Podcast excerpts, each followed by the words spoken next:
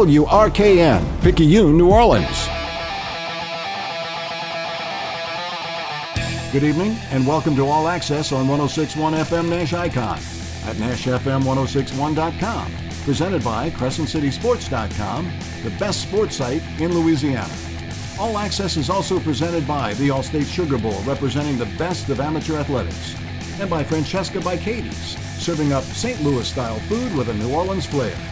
All Access is also brought to you by Lamarck Ford and Lamarck Lincoln in Kenner, by Bergeron Automotive in Metairie, by Lifegate Church in Mandeville and Metairie, by Premier Automotive throughout the New Orleans area, John Curtis Christian School in River Ridge, by Life Resources Ministries with outreaches throughout the New Orleans area, and by the R and L Carriers New Orleans Bowl.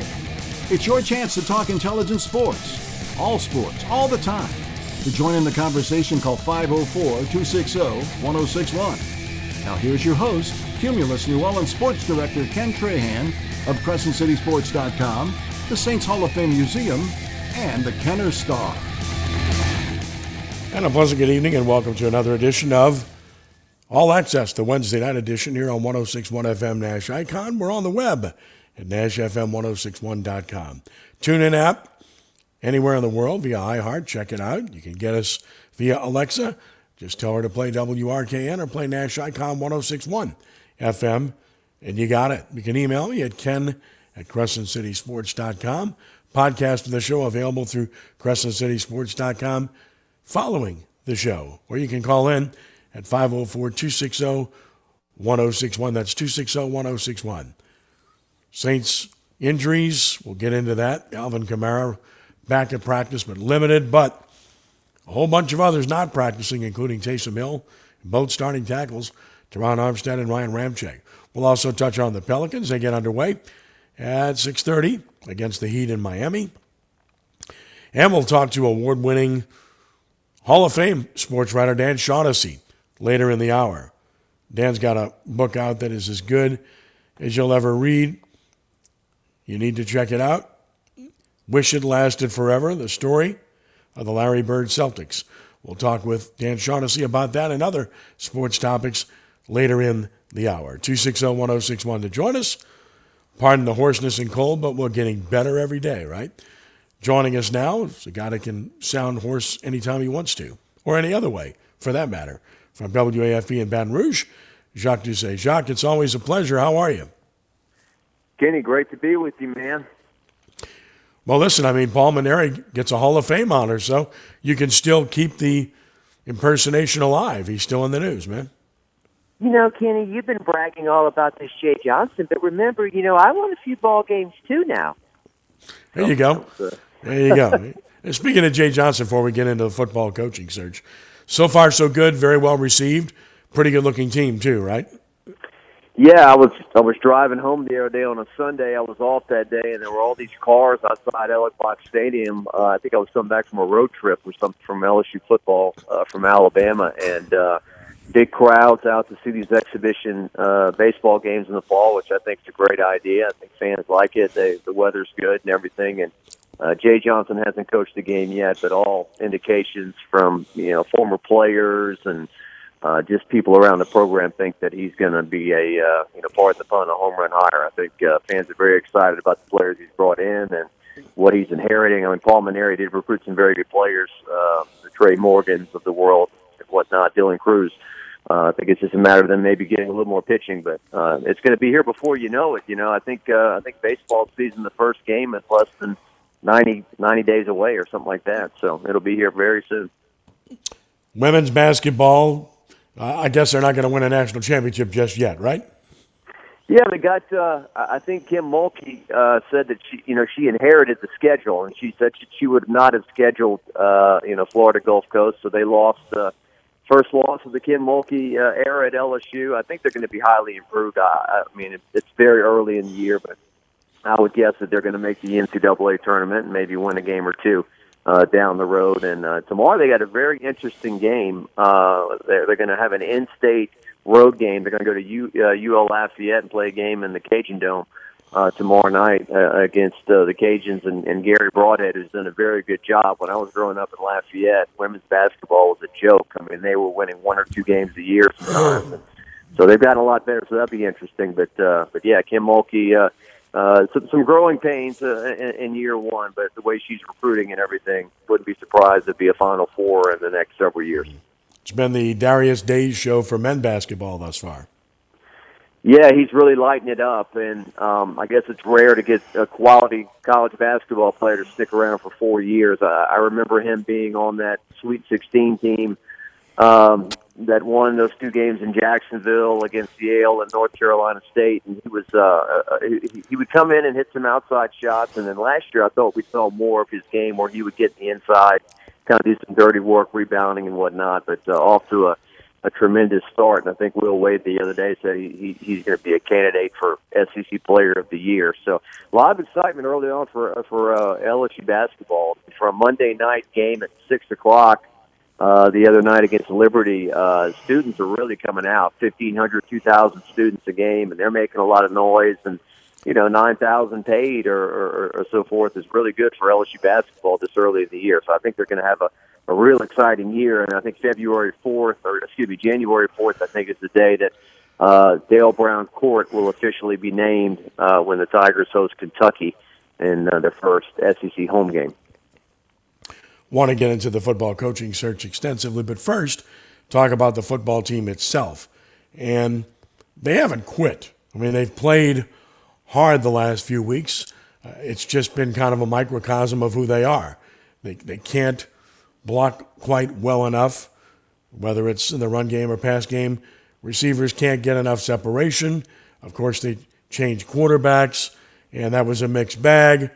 And whatever it takes to to not win, that's what's happening. They are competing well. I think all of us were concerned about that once the move was made to announce in midseason that Coach Ogeron wouldn't be back, uh, but certainly they have competed hard. Yeah, definitely. Um You know, certainly that Florida game, everyone was expecting the worst, an eleven a.m. kickoff, all these guys out, and uh, that was a surprise. Now, granted, the day after they, they named, they said that Coach O was going to be out, had that very uh, unusual press conference with Scott Woodward and Ed Ogeron on a Sunday night, and, they, and L S U hasn't won a game since. But, but to your point, um, yeah, the Ole Miss game, they never really were in. Well, they took an early lead, and they and then Ole Miss kind of blew them out in the second half there. The Alabama game was, uh, you could say, their best performance of the year, although they, they did not win. It was a almost a thirty-point spread. A lot of people were saying that thirty points, that's all. They're going to lose by fifty. You know, and, and really the defense has really played well the last couple of weeks, especially at Alabama, where they, they gave L S U's offense all the chances in the world to win. And And really, you look at the L S U offense the last couple of weeks, they scored two touchdowns against Alabama. The first was set up on a on a fake punt that L S U pulled off perfectly. And then, you know, last week, fourteen possessions I counted up against Arkansas, including one in overtime, and they only get one touchdown. So, um, you know, Jake Peets has forgotten more football than we'll ever know, but he is just has not worked out as L S U's offensive coordinator, and it's not his fault, obviously. But he and Ed Ogeron, very similar to he and uh, Ed Ogeron, Matt Canada. It just seems like every game, every post-game press conference, Coach Ogeron saying he doesn't like what they're doing offensively, and and so yeah, um, you know, we're running out of daylight. Uh, you know, uh, literally in the afternoon, the season is running out of daylight, and the coaching search is running out of daylight here. So it's unfortunate that you look forward to L S U football all year, and then you're kind of really limping to the finish line, and, and folks are just kind of ready for the season to end and to get a new head coach. Max, Max Johnson and Garrett Nussmeier are two different types of players. That's obvious. Johnson is all about accuracy and, you know, making a good decision, and some of that accuracy had waned, and some of the good decision-making had waned, even though his numbers are pretty good. So they give the ball to Nussmeier. You can see the ability. He's got a stronger arm. He makes the ad-lib play for a touchdown, which was a brilliant play, and a few other good throws, but then makes mistakes as well. I would guess they're just going to give the ball to Nussmeier the rest of the way just to find out what he can do. Well, well Coach O on Monday said that he felt uh, Nussmeier had not beaten out um, Max Johnson, so I think they're going to start Max Johnson this game. Now, uh, when does Max come out? Uh, that'll we'll have to see. You know, entering that, that last game against Arkansas, the, the, the idea was the two were going to split time, and that right. really really didn't happen. Max played two possessions, and they punted both times, and he was out, never came back in, and then Nussmeier got the last uh, twelve possessions. And there's been a lot of talk about, you know, Doug Nussmeier, his father, who I guess, you know, you covered with the Saints way back when, right? And uh, yeah, and, and everything about whether or not, uh, you know, Garrett's going to redshirt or not. And, and, and really, mm-hmm. guys don't stick around four years in college ball these days anyway. So I think the whole no. redshirt thing is a little bit overrated. But, but, uh, but yeah, I mean, you're exactly right uh, in terms of what Garrett brings to the table. He's got the backyard kind of Johnny Manziel thing. He scrambles around. He fires into in the traffic. And, um, you know, there's a lot. I mean, it's easy to second guess after the fact, but there was a feeling that, well, Max Johnson could have won that game against Arkansas if they would have brought him back in. And then maybe Nussmeier was maybe more needed against Alabama to come in for a play or two when, when Max was just getting smashed back there and might have been a little woozy. So, um, so yeah, we'll, we'll see what happens this weekend. It shouldn't matter. And a thirty-point favorite against U L Monroe, and, and really the play that, that was just, you scratched your head against Arkansas was the Tyron Davis price direct snap play. That was Yep, yep. changed the Sean, game. Yeah, it, that was a, you know, a few times Sean Payton has kind of done something that when they, we, we, what do we say, got too cute. That was that was like one of those get too cute plays. There was no need for it, and it really changed the game, like you said. Yeah, when Sean Payton does it, he has a quarterback taking that snap, Taysom Hill. Uh, this is a different situation. I just don't get it, and I think that gets back to your point about Jake Peets, because you're moving the ball very well. If L S U goes up by two scores in that game, it's over. They've won the game because their defense was playing that well. And they had so many chances to go up two scores, none better than that. Instead, you put a running back in, with all due respect. Uh, the snap wasn't great, but it should have easily been handled, right? Not only is it not handled, but then he doesn't recover it. So that's it, ball game there. But that's what happens to mediocre to poor teams, and that's what L S U has turned out to be for the second straight year. Yeah, I asked Coach Hill about the play after the game, and I asked him about it again on Monday. And I just kind of asked, hey, did they work on this during the week? Did they feel confident in it? And he both times answered, not enough. So that was your that was your answer there. But, uh, yeah, it, it's just totally it was a self-destruct button. Um, Nussmeier hit a seventeen-yard pass. He hit an eighteen-yard pass. He's warming up. He's getting in the rhythm. You take him out to run some play that you haven't run all year, and it's just um, just makes you scratch your head. Just kind of similar to the Auburn game this year when I think they called fifteen pass plays in a row in the fourth quarter. Where, yeah. I mean, even if you're not successfully running the ball, every now and then you just got to eat one and just, you know, take a one-yard gain just to get those defensive linemen off the quarterback and prevent them from rushing. So, you know, Jake Peets is a bright young guy, but I think he was learning on the job this year. And uh, I think uh, coaches, coaches in the coaches, coaching world knew that Coach O was on the hot seat, and that maybe prevented him from getting a more experienced play caller. Although Durante Jones, I think, is kind of coming into his own a little bit and doing a, a good job on the defensive side. Yeah, I, I certainly agree with that part of it because they have gotten better as the season has progressed, and they've blitzed more and they've had more success in the process. We're visiting with Jacques Doucet of W A F B. All right, so the coaching search. Uh, you know, we see where Mel Tucker is about to become the highest-paid coach in the Big Ten. Uh, that is obviously a reaction to the L S U rumors because Mel Tucker's had a really good year, but that's coming off of a two and five season and being at Colorado where he didn't win. So clearly this was a reaction by Michigan State, uh, basically to L S U, I would imagine. Yeah, Kenny, it, it really is crazy, isn't it? I mean, I don't want to call it lunacy, but this guy, this is his third year coach. He's going to get, what? what's the report? A ten-year deal worth ninety-five million dollars.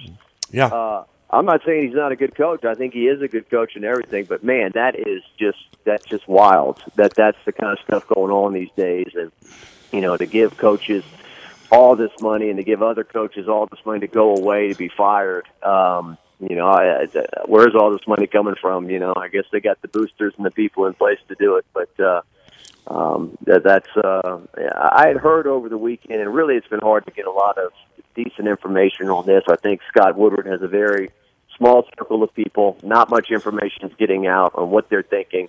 But I kind of heard Jimbo told them no, Mel Tucker told them no, and Lincoln Riley gave them a wishy-washy no. So um, that that may or may not be where it is right now. Certainly Jimbo on Monday uh, kind of painted himself in the corner. I don't think there's any way he can kind of to, to be L S U's head coach after what he said this past week on I'd be I'd be an idiot or I'd be a dummy to go over there and, and try to coach against the guys I'm recruiting here. So, um, yeah, Mel Tucker, it looks like he's getting a long-term deal. The Lincoln Riley talk was hot today, and then Bruce Feldman kind of shot those rumors down and said he doesn't think that uh, Riley will leave Oklahoma. So uh, where does that put L S U now if that's the case? Uh, uh, Dave Aranda, does, they, does it fall to Billy Napier? Do, do they um, do they tolerate um, some of Lane Kiffin's behavior, even though they're kind of coming off a coach who kind of had his own behavior? Uh, it'd be mm-hmm. fascinating to watch. I'm not sure. Yeah, I mean, look, if you paid any attention to the Ole Miss Texas A and M game, you're probably saying, why would I want Jimbo Fisher? I'd prefer Lane Kiffin. You know, and Lane Kiffin brings a lot of baggage to the table, at least from a personal perspective, but he gets players to play for him. He has an offense that's clearly fun to watch, and he would be one of those hires that would either be a grand slam or would be a double play, one of the two. I don't think there's any, any in-between with him. And, you know, with the others, I don't think Mario Cristobal is is really in it at this point, even though, you know, he's been mentioned. Dave Aranda, I mean, look, Scott Woodward was all in on Dave Aranda's leaving, as I recall. Correct me if I'm wrong. And and I know, you know, obviously Ed Ogeron said some things about him that were really not complimentary when he departed. He's a low-key guy, but he has been here, and he has had success with what he's done uh, as a defensive coordinator and at Baylor. So that does kind of bring you back to Billy Napier. And, I mean, I just think the guy is intriguing as can be. This is a guy that coordinated an offense for Dabo Swinney.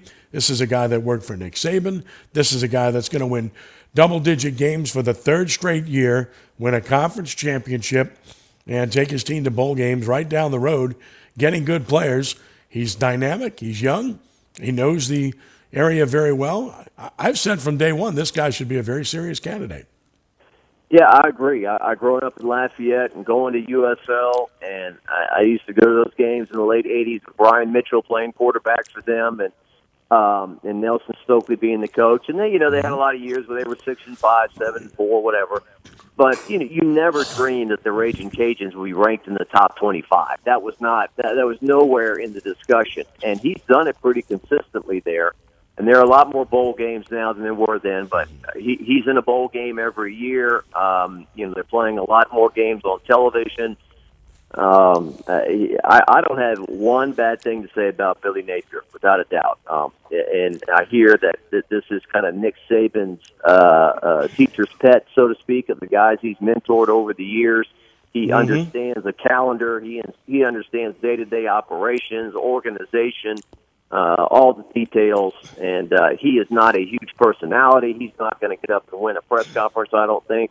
But, man, I just think the guy's a winner. Um, I think just the, the, the debate is, does he need to go to a T C U first before he comes to a program the size of L S U? And there's always going to be that snottiness amongst, amongst some L S U fans of we don't hire the head coach from the Ragin' Cajuns. So, mm-hmm. but, you know, that, that, do, do you look back on this decision and say, man, we should have hired that guy when he goes on to become a, a big-time coach somewhere else? Because he's been approached by Auburn, South Carolina, and Mississippi State, from what I understand, in recent years. So uh, he, he's going to rise up. It's just a matter of when.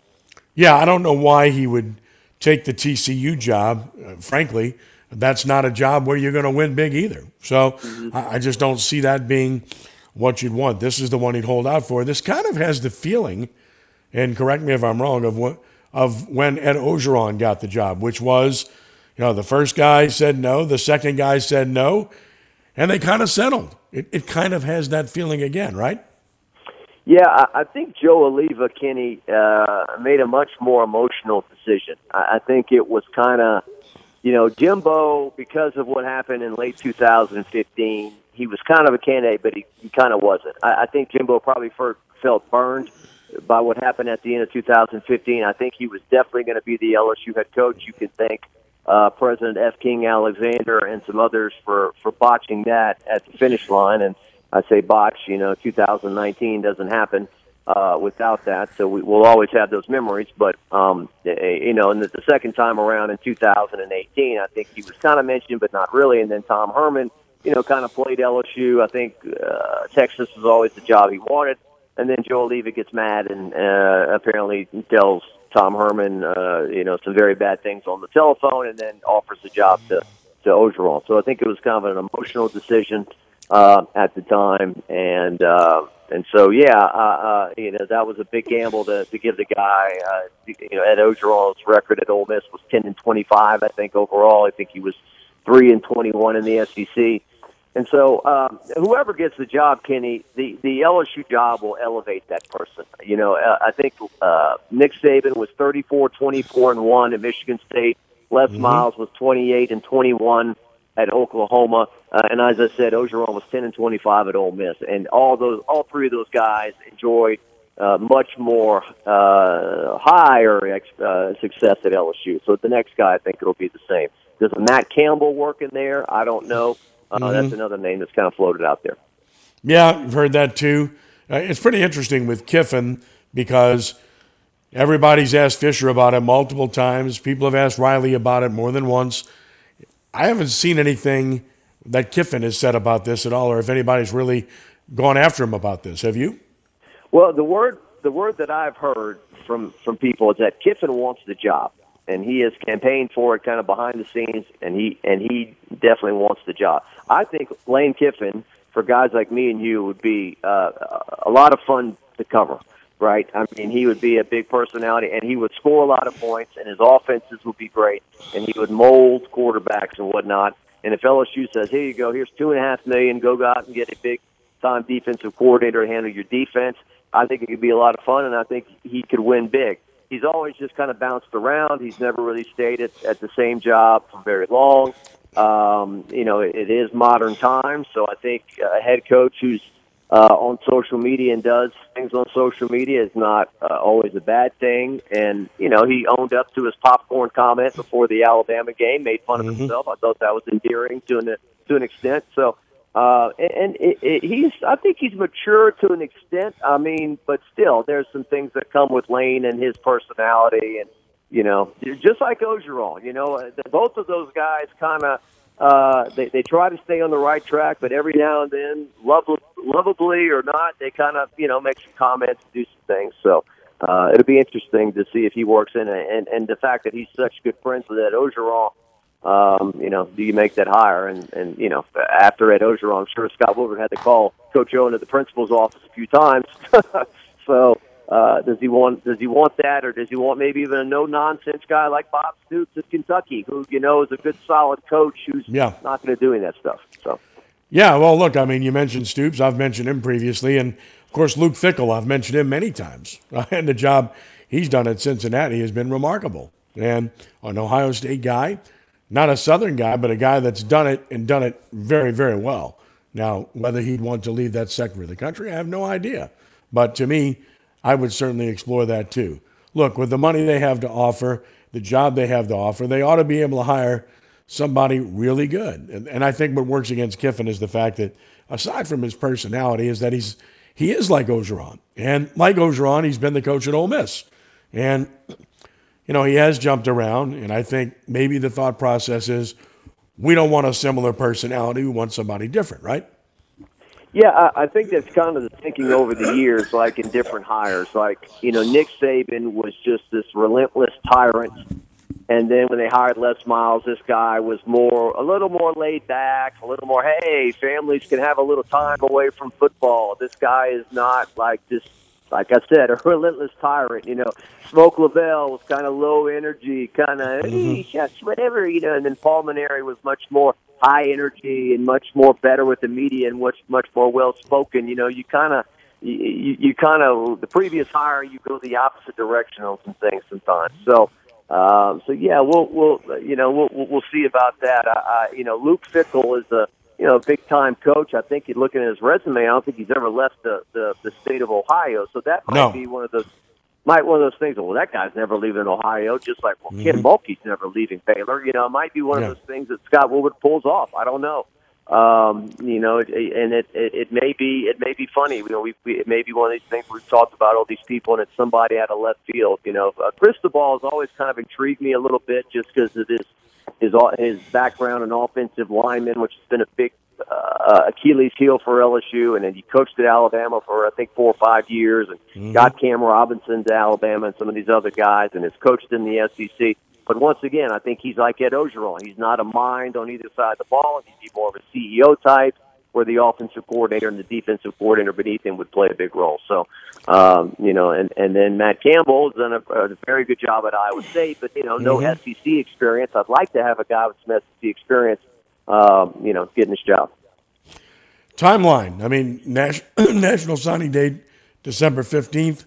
So it's obvious you want to have a coach hired before then, don't you? Yeah, everything's sped up, uh, sped up, Kenny. I mean, I think like the Jerry DiNardo's, you know, they were hired like in January. I mean, that cannot happen now, and, and that kind of eliminates the the professional coaches too out there um, yeah. from from coming in, unless they just leave their team like a Bobby Petrino. You know, I mean, I never forget Bobby yeah. Petrino. The Saints kicked his butt on Monday Night Football, and then Wednesday night or whatever, he's doing Wu Pick Suey at, at Arkansas that week. Right. Uh, but, uh, yeah, I, I think National Signing Day is December fifteenth, the first National Signing Day. So, I, you know, we're all talking over here. Uh, I don't know if it's right or wrong, but I would think the Monday after the Texas A and M game or, or right after the Texas A and M game to close out the regular season, you need to name a coach and uh, and get him on the recruiting trail. And it's a long-term decision. It's not a short-term decision. But a Billy Napier, I think, would be a seamless transition in terms of getting him in, nailing down the recruiting class, and, and moving forward. So, uh, but, yeah, that's very, very important, especially this year with the Louisiana talent. I know Louisiana produces great talent every year, but this year with Walker Howard and Uh, Ben Bordelon and Will Campbell and guys like that, uh, they really need to uh, nail these guys down.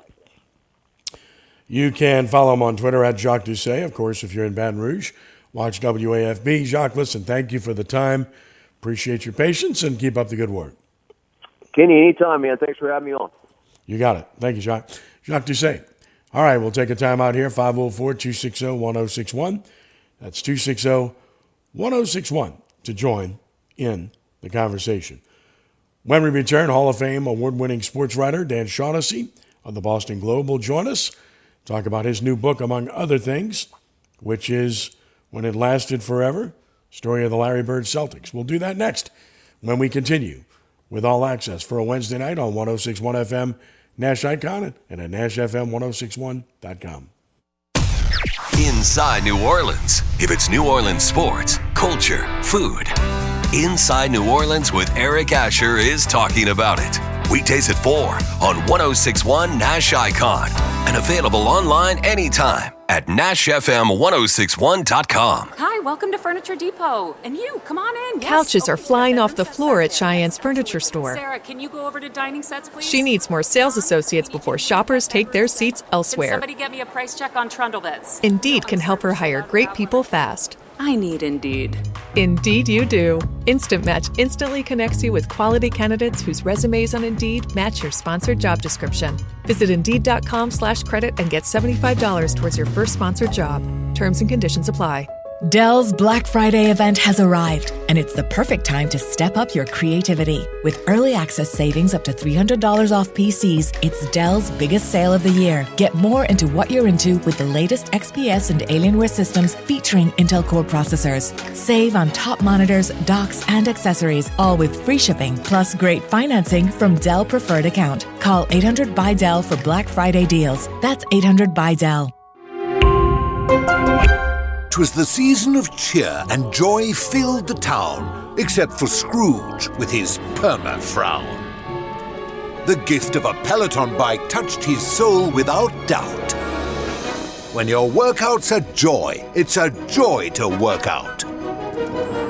This Black Friday, get the original Peloton bike at our best holiday price ever, one thousand four hundred ninety-five dollars. All access membership separate. Terms apply. See website for details. Progressive Insurance is proud to support veterans with its annual Keys to Progress vehicle giveaway program that helps veterans move their lives forward. This year marks nine years and more than eight hundred vehicles donated to assist veterans in need, providing independence to those who protect it. Learn more at keys to progress dot com. This report is sponsored by Vicks VapoRub. When you needed your mom, she was always there with the Vicks VapoRub. Its soothing scent calmed you back then, and it still does today. Awaken those childhood memories with the care and comfort of Vicks VapoRub.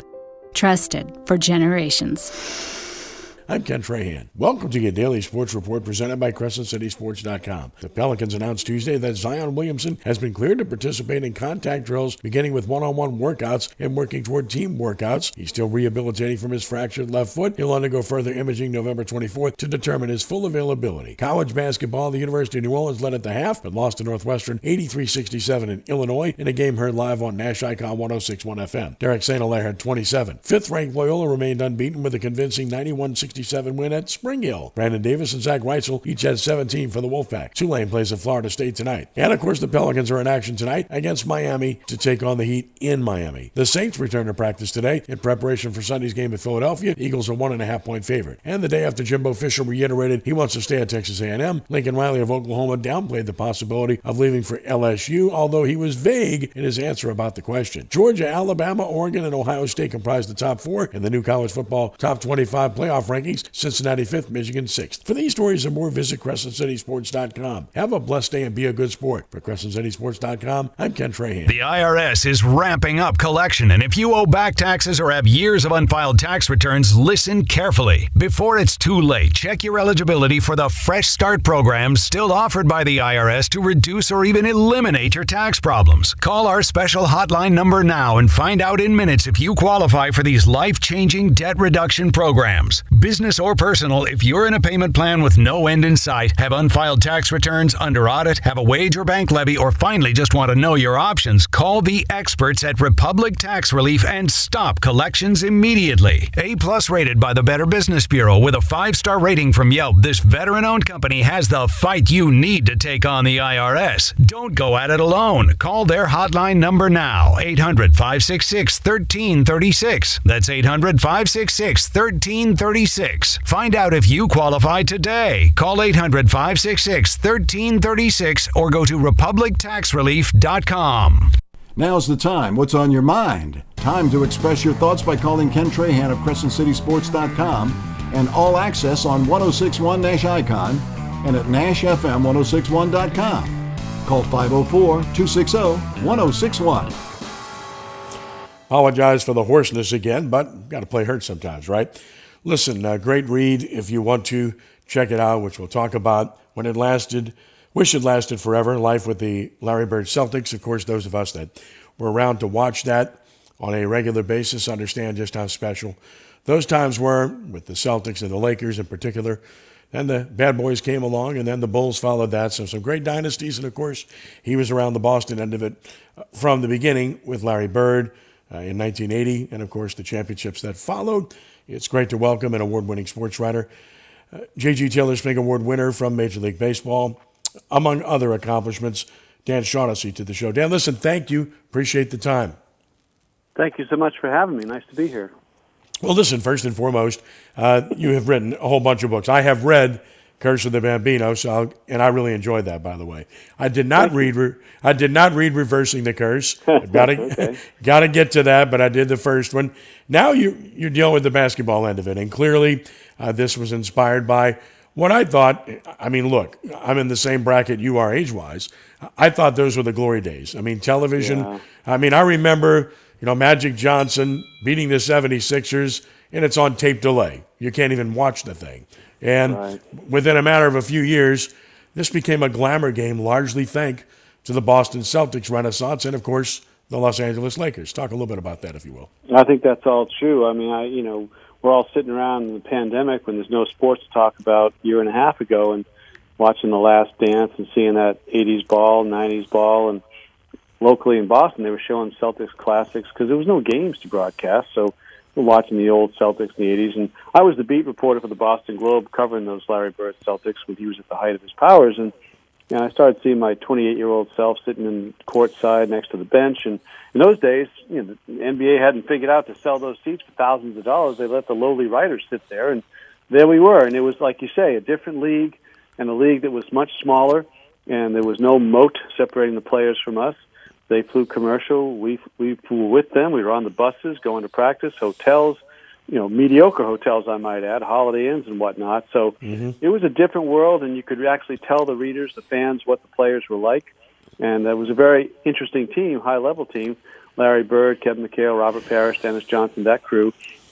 And like you say, uh, the N B A was, you know, showing the finals on tape delay in the late seventies, and Magic and Larry come in in seventy-nine and and get the thing going. And the the Bird Magic Celtic Laker finals are like Allie Frazier three, and uh, then Michael Jordan comes along in eighty-four, and next thing you know, David Stern comes along, and they're they're global and the Dream Team, and it just takes off to what it is today. But those early days when the league was smaller and we were really part of the team as we traveled around and covered them, and newspapers still mattered, and what we wrote in the papers mattered. Uh, that was the team I was uh, close with, and this, this, this book is sort of a love letter to those days when, when the writers were part of it and the players were great, and the Celtics, of course, helped revive the league, like you say. Well, when Bird arrived, of course, those of us here in Louisiana have a great affection for Pete Maravich, and it's a shame that he was on his last legs, literally, when he was in Boston, and he made the decision not to come back. It's a shame because he missed it by one year where he could have gotten even more recognition, even though he's he's on the seventy-five you know, team that they just selected recently. Yeah. Uh, Maravich at his best was he was before his time, and he never got a chance to play for a good team. Well, like Larry Bird, I mean, I grew up when I was in high school. Pistol Pete had it going, playing for his dad Press and L S U and playing in the N I T and opening the, the new Madison Square Garden. Yeah, and I was all about that. I mean, this guy, imagine how many points he would have scored. A three-point shot didn't even exist then. And just another level, and it was just a glamorous time to, to have a college player like that. And then he ends up in the Boston Celtics at the end of his career after his period of greatness. And, you know, he was all about being healthy and carrying his own water and eating right and all that stuff. And I remember, you know, when he when he passed away, no one could believe it. And I greeted the Celtics at the airport and and broke the news to some of those guys. And Larry Bird couldn't believe it. It really crushed him because, like myself, Larry grew up at a time when Pistol Pete was he was everything in basketball. Yeah, special guy, and, and uh, died way too young. All right, so it didn't take Bird very long to win uh, in Boston. Of course, you know, when you talk about that front line, you know, six nine, six ten, seven foot, all three guys. One could face the basket, make jumpers all day in Parrish. Yeah. Low post player in McHale that was maybe as good with low post moves as anybody that's ever played the game. And and a guy in Bird that was just a tremendous player. Great vision, good shooter, uh, could get his own shot, create for others. And, and that's not even mentioning, you know, Dennis Johnson, who was a great defender. Right. And could score, and Cedric Maxwell and such. Uh, that that just was a terrific team. That had to be a bunch of fun. It was, and I don't even know how much, uh, how far back you go with this ball in those days, because you know Rick Roby was went to Brother Martin High School in New yep. Orleans, and Good. he's a friend you know, of mine. He yep. went to yep. University of Kentucky, and you know Larry had wanted to go to Kentucky, and he was a little bit put out that Joe B. Hall didn't think Larry'd get a shot off in the S E C, and of course Rick goes there and they win the national championship, and they end up being teammates for the first Celtic team that won the championship with Larry in eighty-one, and Larry always called him Footer, because he thought he was listed at six eleven, but Larry's like, you're a seven-footer, you're a footer. So his mm-hmm. nickname to this day is Footer with that crowd. And um, they got along famously, and they ran together, they drank together, stayed up late at night. And part of the mystery of, of the Dennis Johnson trade, you know, was getting Roby out of town to get away from Larry so he could thrive. And it, it, was, it worked. You not only brought in a Hall of Fame guard in Dennis Johnson, but got Roby away from Larry, and, and Larry was M V P the first three years after Rick Roby was traded. And to this day, you know, Rick chuckles about that, and he's the greatest. Of course, Larry's always teasing about getting bribes to go to Kentucky, and, you know, he never let that go, that because he was, he was a little bit offended that Joe B. Hall did not want him as much as he wanted Rick Roby back in the day, and that stayed with him. And I remember, I don't know if you were there, but nineteen eighty-five, you know, Kevin McHale set the then Celtic scoring record for single game, fifty-six points against the Pistons. Not easy to do in a franchise that had Sam Jones and Bill Russell and John Havlicek and all those guys, but there it was, fifty-six points, and Larry said, you shouldn't have come out of the game because, you know, I'm going to break that record pretty quick. And nine days later, we're at Lakefront Arena in New Orleans. I was there. Yeah. Yeah, there you go. You know, farming out games for, you know, I think this guy Barry Mendelson was Yep. guaranteeing one hundred thousand dollars for the Hawks to play twelve games there. And, Correct. And I don't know if they wanted to be there or not, but we were there, and, you know, not a big gym. There's a lot of Celtic fans there that night, and I was there, yep. and they put us behind the Hawks bench, kind of elevated platform, and we could see Fratello trying to rein his guys in. He was fighting with Brown and, and all the players, you know, you know, Livingston and Carr and Eddie Johnson, they were all laughing and leaning into each other when Larry's making those shots. I think the if the league fined him for kind of cheering for the wrong team. And uh, it was crazy. Larry gets the sixty, and Dan Caston came into the locker room after the game with the game ball. I think that's rattling around Larry's one of his pickups somewhere now. But it was a cool moment, and you know we stayed at the New Orleans uh, Hyatt mm-hmm. next to the Silver, next to the, the Superdome down there. And right. I remember going to the Lakefront Arena. I don't know, but you know the geography. But I tell you, the the, the bus route took us right by Brother Martin. And um, Larry, he jumped up. He goes, that's where Footer got all them bribes to go to that's Kentucky. It. He was all excited about that and just had a grand old time that night in New Orleans. So special part of Celtic history is right there at Lakefront Arena in New Orleans. Yeah, scored sixty. I covered the game, and, and Good. that was a, that was a fun night for everybody. And, yeah, Brother Martin High School's on Elysian Fields Avenue, which takes you right to the University of New Orleans. So there you go. Uh, that, that, that certainly fits. Visiting with Dan Shaughnessy of the Boston Globe. Again, the book, and, again, I, I want to talk more about it. Uh, it's all about uh, the, the glory days of the Boston Celtics in the eighties when it wish it lasted forever, the story of the Larry Bird Celtics. The one thing that Boston was able to do, they had the superstars, but they were always able to plug in those accessory pieces that fit well. I think of Scott Wedman, of course, everybody knows about Walton. They always got those kind of guys uh, as supplemental guys that could give them depth and give them some punch, in particular off the bench. Yeah, that was a Red Auerbach thing. I mean, he knew the pieces that fit together. It always worked for him. I mean, the the old saying, you know, playing chess and they're all playing checkers. And that was really what Red was about, you know, just going back to getting Russell in here and winning eleven out of thirteen and, and just assembling these teams. You know, you got you got Havlicek in the last pick of the first round. He would get guys that had other options. You know, Havlicek was trying out for the Cleveland Browns, and, you know, Larry Bird was drafted junior eligible, and five teams didn't want to take that chance in case he didn't he didn't sign and lose the lose the top round pick. And Danny Ainge is a Major League Baseball player. Larry drafted I mean Red drafted him in the second round, and you know took a chance in trading Joe Barry Carroll to getting Kevin McHale and Robert Parrish, and, and of course the Roby D J thing. He he he came away with a lot of players, and he was a good deal maker. And as you say, a lot of it was the pieces that would fit. And I know when Bill Walton came here for his You know, his glory year at the end of his professional career, the end of his professional life, he was he was toast. He had been hurt so many years and, mm-hmm. you know, got out of Clipper jail and got himself to Boston and, and ended up playing eighty games, the last, last gasp for Bill and for the greatest team of all time, in my view, the eighty-five eighty-six Celtics, who went fifty and one at home and just ran through the playoffs and killed everybody with five Hall of Famers and, and uh, just a team that I believe would translate into any era. How much longer would Bird have played without the chronic back problems, and how much did that impact him over his last couple of years?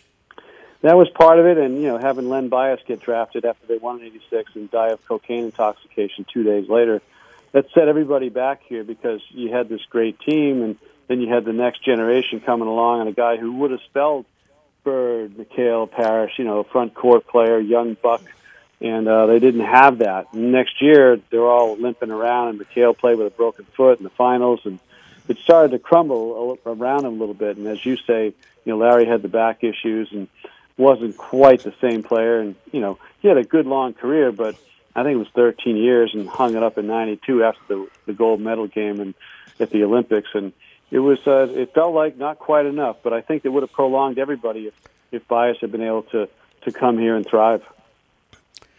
With regard to the rivalry with the Lakers, it was spirited, sometimes mean-spirited. There's a lot of hate there. You know, how special was that, and, and how real was the dislike amongst those organizations? No, it's a really good point. I mean, I, again, the Celtics-Lakers, Larry Magic, that was like Allie Frazier. You know, it just it brought the N B A back, you know, just a, a crucial time because the league and you know, when Bird and Magic came in, you know, the finals were on tape delay and, you know, seventeen out of twenty-three teams losing money and, you know, drug problems throughout. It was kind of a second-tier league. I mean, I was traveling, living with the team then, and we're staying in Holiday Inns, and it just wasn't the glamour and the moat and the special celebrity stuff that you got now. And uh, Larry and uh, Magic helped bring it back, and, and then, of course, Jordan comes in in eighty-four, and Commissioner Stern came in and made it a global entity by the time he got around to the Dream Team in ninety-two. So these years were important, and uh nothing bigger than the Celtic-Laker thing in those mid-eighties because that really brought America back to the N B A and, and made the game prime time again. Yeah, so many great players on both of those teams, which and there were different types of teams, which made it even more intriguing, and East Coast, West Coast. The whole the whole thing worked extremely well. And then, of course, the Pistons came along, and I don't think anybody liked them outside of Detroit. I, I admired them because they were really good, but the way they played obviously didn't endear themselves, uh, you know, with the, you know, with Lambeer and Mahorn, and of course with Isaiah and his comments. But they were a hell of a team. They might have had an opportunity, or maybe should have won more than they won. Yeah, that's a good point. I mean, I think that, you know, it kind of speaks to the league then and the league now, because, you know, these games end now and guys are all over hugging each other and talking about, let's get together and create a super team, and you come to my town, I'll go to your town, and that whole mentality, which, you know, LeBron kind of started with the with uh, the decision. But I can tell you, in the eighties, they hated each other, and uh, everything you say is true. And you wouldn't have seen that. You know, Larry Bird, he hated Lambeer so much. When he would make the All-Star team, Larry's always you know, voted a starter.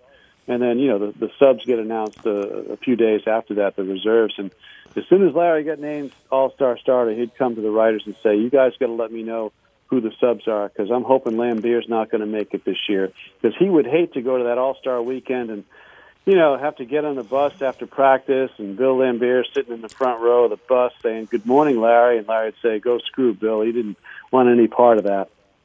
Yeah, uh, I sense that to be the case. With regard to Jordan, do you see Jordan as the best player you've ever covered or seen, or do you see it a different way?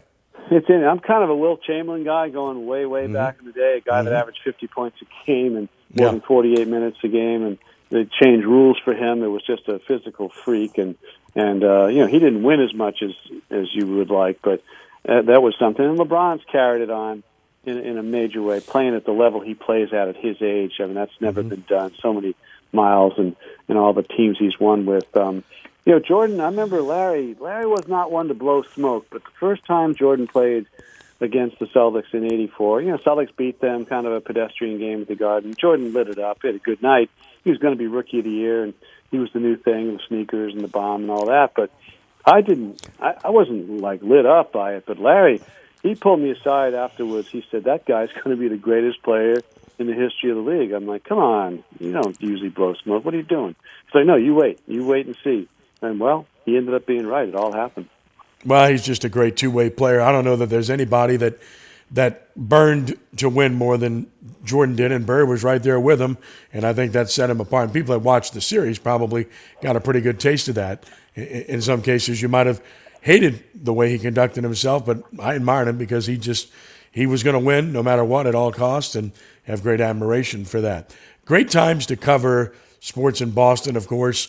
I know you cover the Red Sox extensively, and and to see their history change dramatically over the past two decades has been uh, pleasurable and fun to watch. I mean, I'm a lifetime Saint Louis Cardinals fan, so I appreciate the the. So's Larry hist- Bird. yeah, I, exactly. The history of baseball, and there's there's none better than yeah. you know, obviously the Yankees and the Cardinals, but the Red Sox are right there uh, with what they've accomplished most recently, in particular, and as long as they've been around. And then, of course, the N F L, which I know you didn't have a lot to do with, but the Patriots, their incredible run. Special times in the Boston area, right? Yeah, we've had twelve championship parades in this century. You know, Pats won six, Red Sox four, Bruins and Celtics Bruins. one each. And yep. They thought they had another one with that Saint Louis Blues series a couple of years ago, but it didn't happen here. So it's been, you know, high renaissance of Boston sports here in this century, and we don't take that for granted because everybody, every region has their droughts, and we've had them, but this has been high times here. Okay, I want people to find out about how to get on board with this book online, hard copy, everything. You want to do so. Wish It Lasted Forever, the story of the Larry Bird Celtics. Dan, tell everybody about how they can get involved in getting hold of this copy of this book. Well, book was released yesterday. You go down to your Barnes and Noble, or your local bookseller. We want to support those folks, and it should be there. It was released yesterday. If it's not, just pound your fist and say, get that book, Wish It Lasted Forever, Life by the Larry Bird, Life with the Larry Bird Celtics. And absent that, you can always go online, go to Amazon, Amazon, just, just tee up Wish It Lasted Forever. It'll come up, and, and they'll deliver it. Oh, man, those guys are fast. You get your book real quick. Dan, really appreciate the time. Uh, again, keep up the great work. It's been a pleasure uh, following your career and admiring what you've done. You hear? Thank you so much. Enjoyed it. Take care. My, my pleasure. You got it. Dan Shaughnessy, outstanding sports writer. Great book. You need to check it out. I know I'll be reading the whole thing shortly.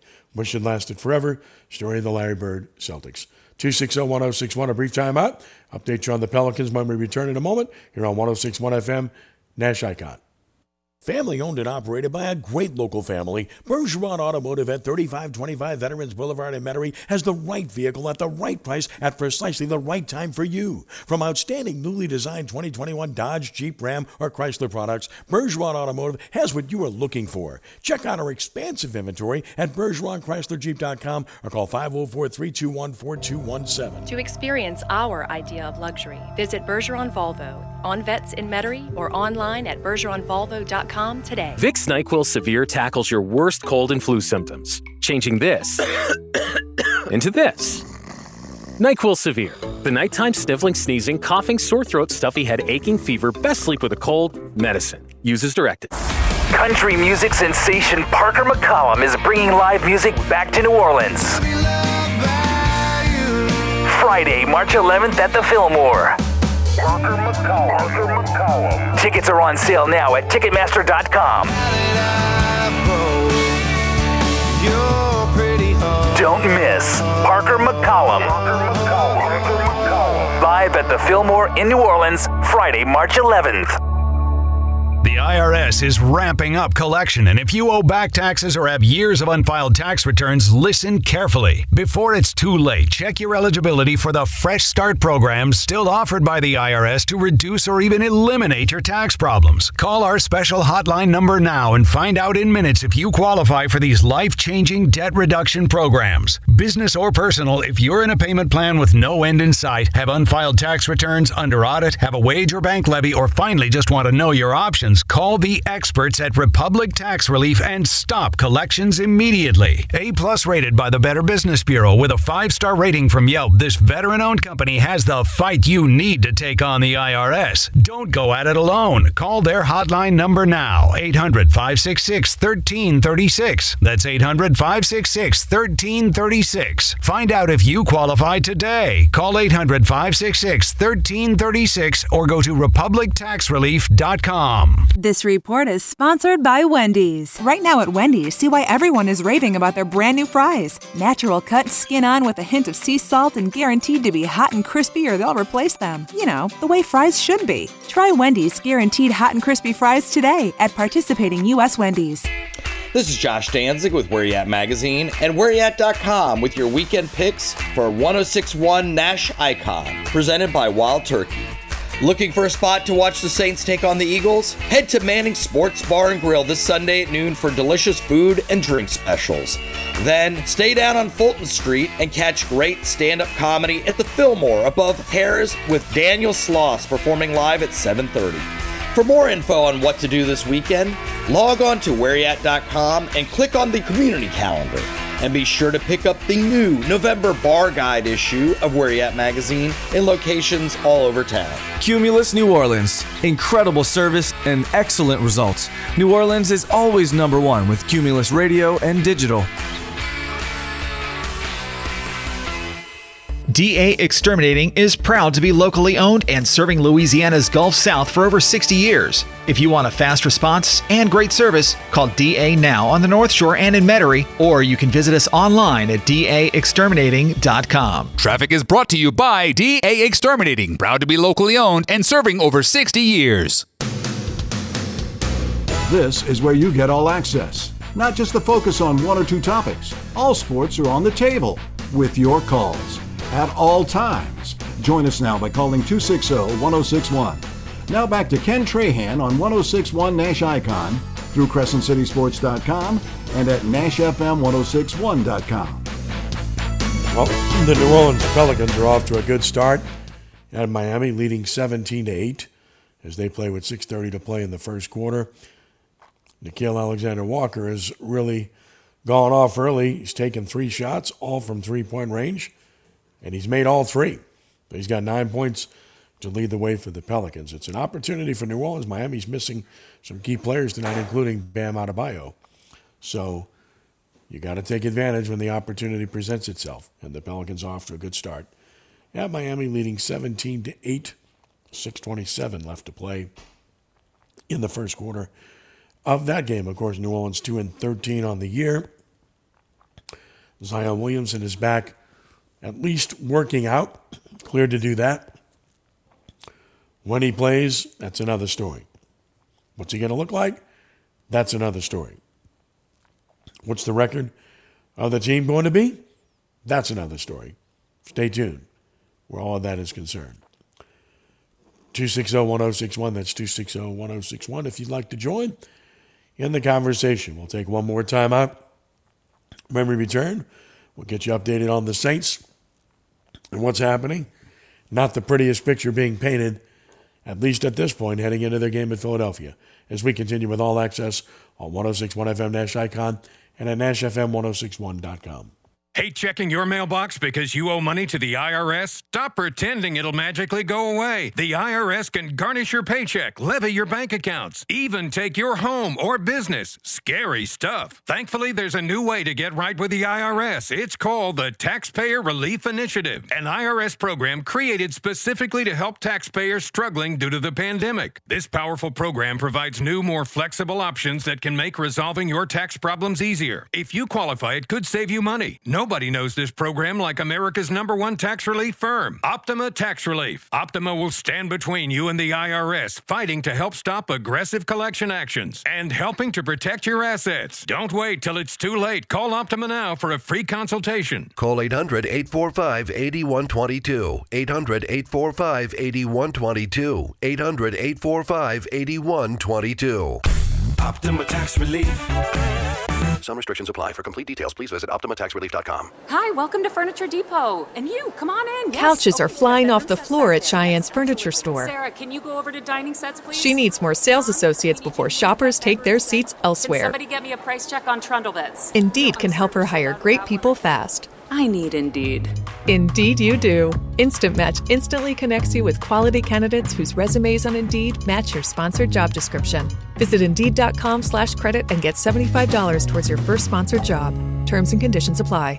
Dell's Black Friday event has arrived, and it's the perfect time to step up your creativity. With early access savings up to three hundred dollars off P Cs, it's Dell's biggest sale of the year. Get more into what you're into with the latest X P S and Alienware systems featuring Intel Core processors. Save on top monitors, docks, and accessories, all with free shipping plus great financing from Dell Preferred Account. Call eight hundred B Y D E L L for Black Friday deals. That's eight hundred B Y D E L L. Susan, it's so great to finally be able to get together again. Oh, it sure is. And I really appreciate you picking up the bill. I'm happy to. I've got the extra cash. Since we've all been driving so much more again, I've been using GetUpside, the free gas app that pays you cash back for every gallon of gas you buy. Wait a minute. Are you saying you actually get paid cash when you buy gas with the GetUpside app? Yes, up to twenty-five cents a gallon. Cash back every time I buy gas. Does that actually add up to anything? Some months I make two hundred to three hundred bucks. Wow, that's serious extra cash. I'm downloading the free GetUpside app now. Download the free GetUpside app now in the App Store or Google Play to save up to twenty-five cents a gallon when you buy gas. Use promo code TIME for a twenty-five cents a gallon bonus on your first tank. That's up to fifty cents a gallon on your next fill-up. You can cash out anytime to PayPal or an e-gift card for Amazon and other brands. Just download the free GetUpside app and use promo code TIME for a twenty-five cents a gallon bonus on your first tank. That's code TIME. What's all the buzz about nasal irrigation and Navage, Navage, Navage? And should I try it? Here's the science. Airborne germs invade through your nose. It's the body's air filter for trapping allergens and viruses. When your nose gets clogged, it's less effective and germs multiply. Eventually, your immune system can get overwhelmed and you get sick. Nasal irrigation is an effective, all-natural way to clean your nose. It's not a drug. It's more like plumbing. Saline goes in one nostril, around the back of the nose, and out the other nostril, flushing out mucus and germs. I'm Martin Hoke, and I invented Navage to make cleaning your nose easy. It's the world's only nose cleaner with powered suction. Navage pulls out the bad stuff so you can breathe better, sleep deeper, snore less, and feel healthier. At Walgreens, C V S, Rite Aid, Target, Bed Bath, and Walmart. Or go to Navage dot com for a free gift with purchase. Over two million sold. Navage, N A V A G E. Clean nose, healthy life. Always welcoming intelligent points of view, whether we agree or disagree. Let's have constructive dialogue on All Access with Ken Trahan on one oh six point one F M Nash Icon, at Nash F M ten sixty-one dot com, and through Crescent City Sports dot com. Give us a call at five oh four, two six zero, one zero six one. three thirteen to play in the first quarter. Pelicans have doubled up Miami twenty-six thirteen, playing very well early in that one. The Saints, injury report not good. Alvin Kamara back on a limited basis with his knee injury, which is good, but both starting tackles out today. Ryan Ramczyk, knee. Teron Armstead, knee, shoulder. In addition, Taysom Hill, out, foot. That's a real concern. Ty Montgomery, out, hand injury. Tano Passanant, out,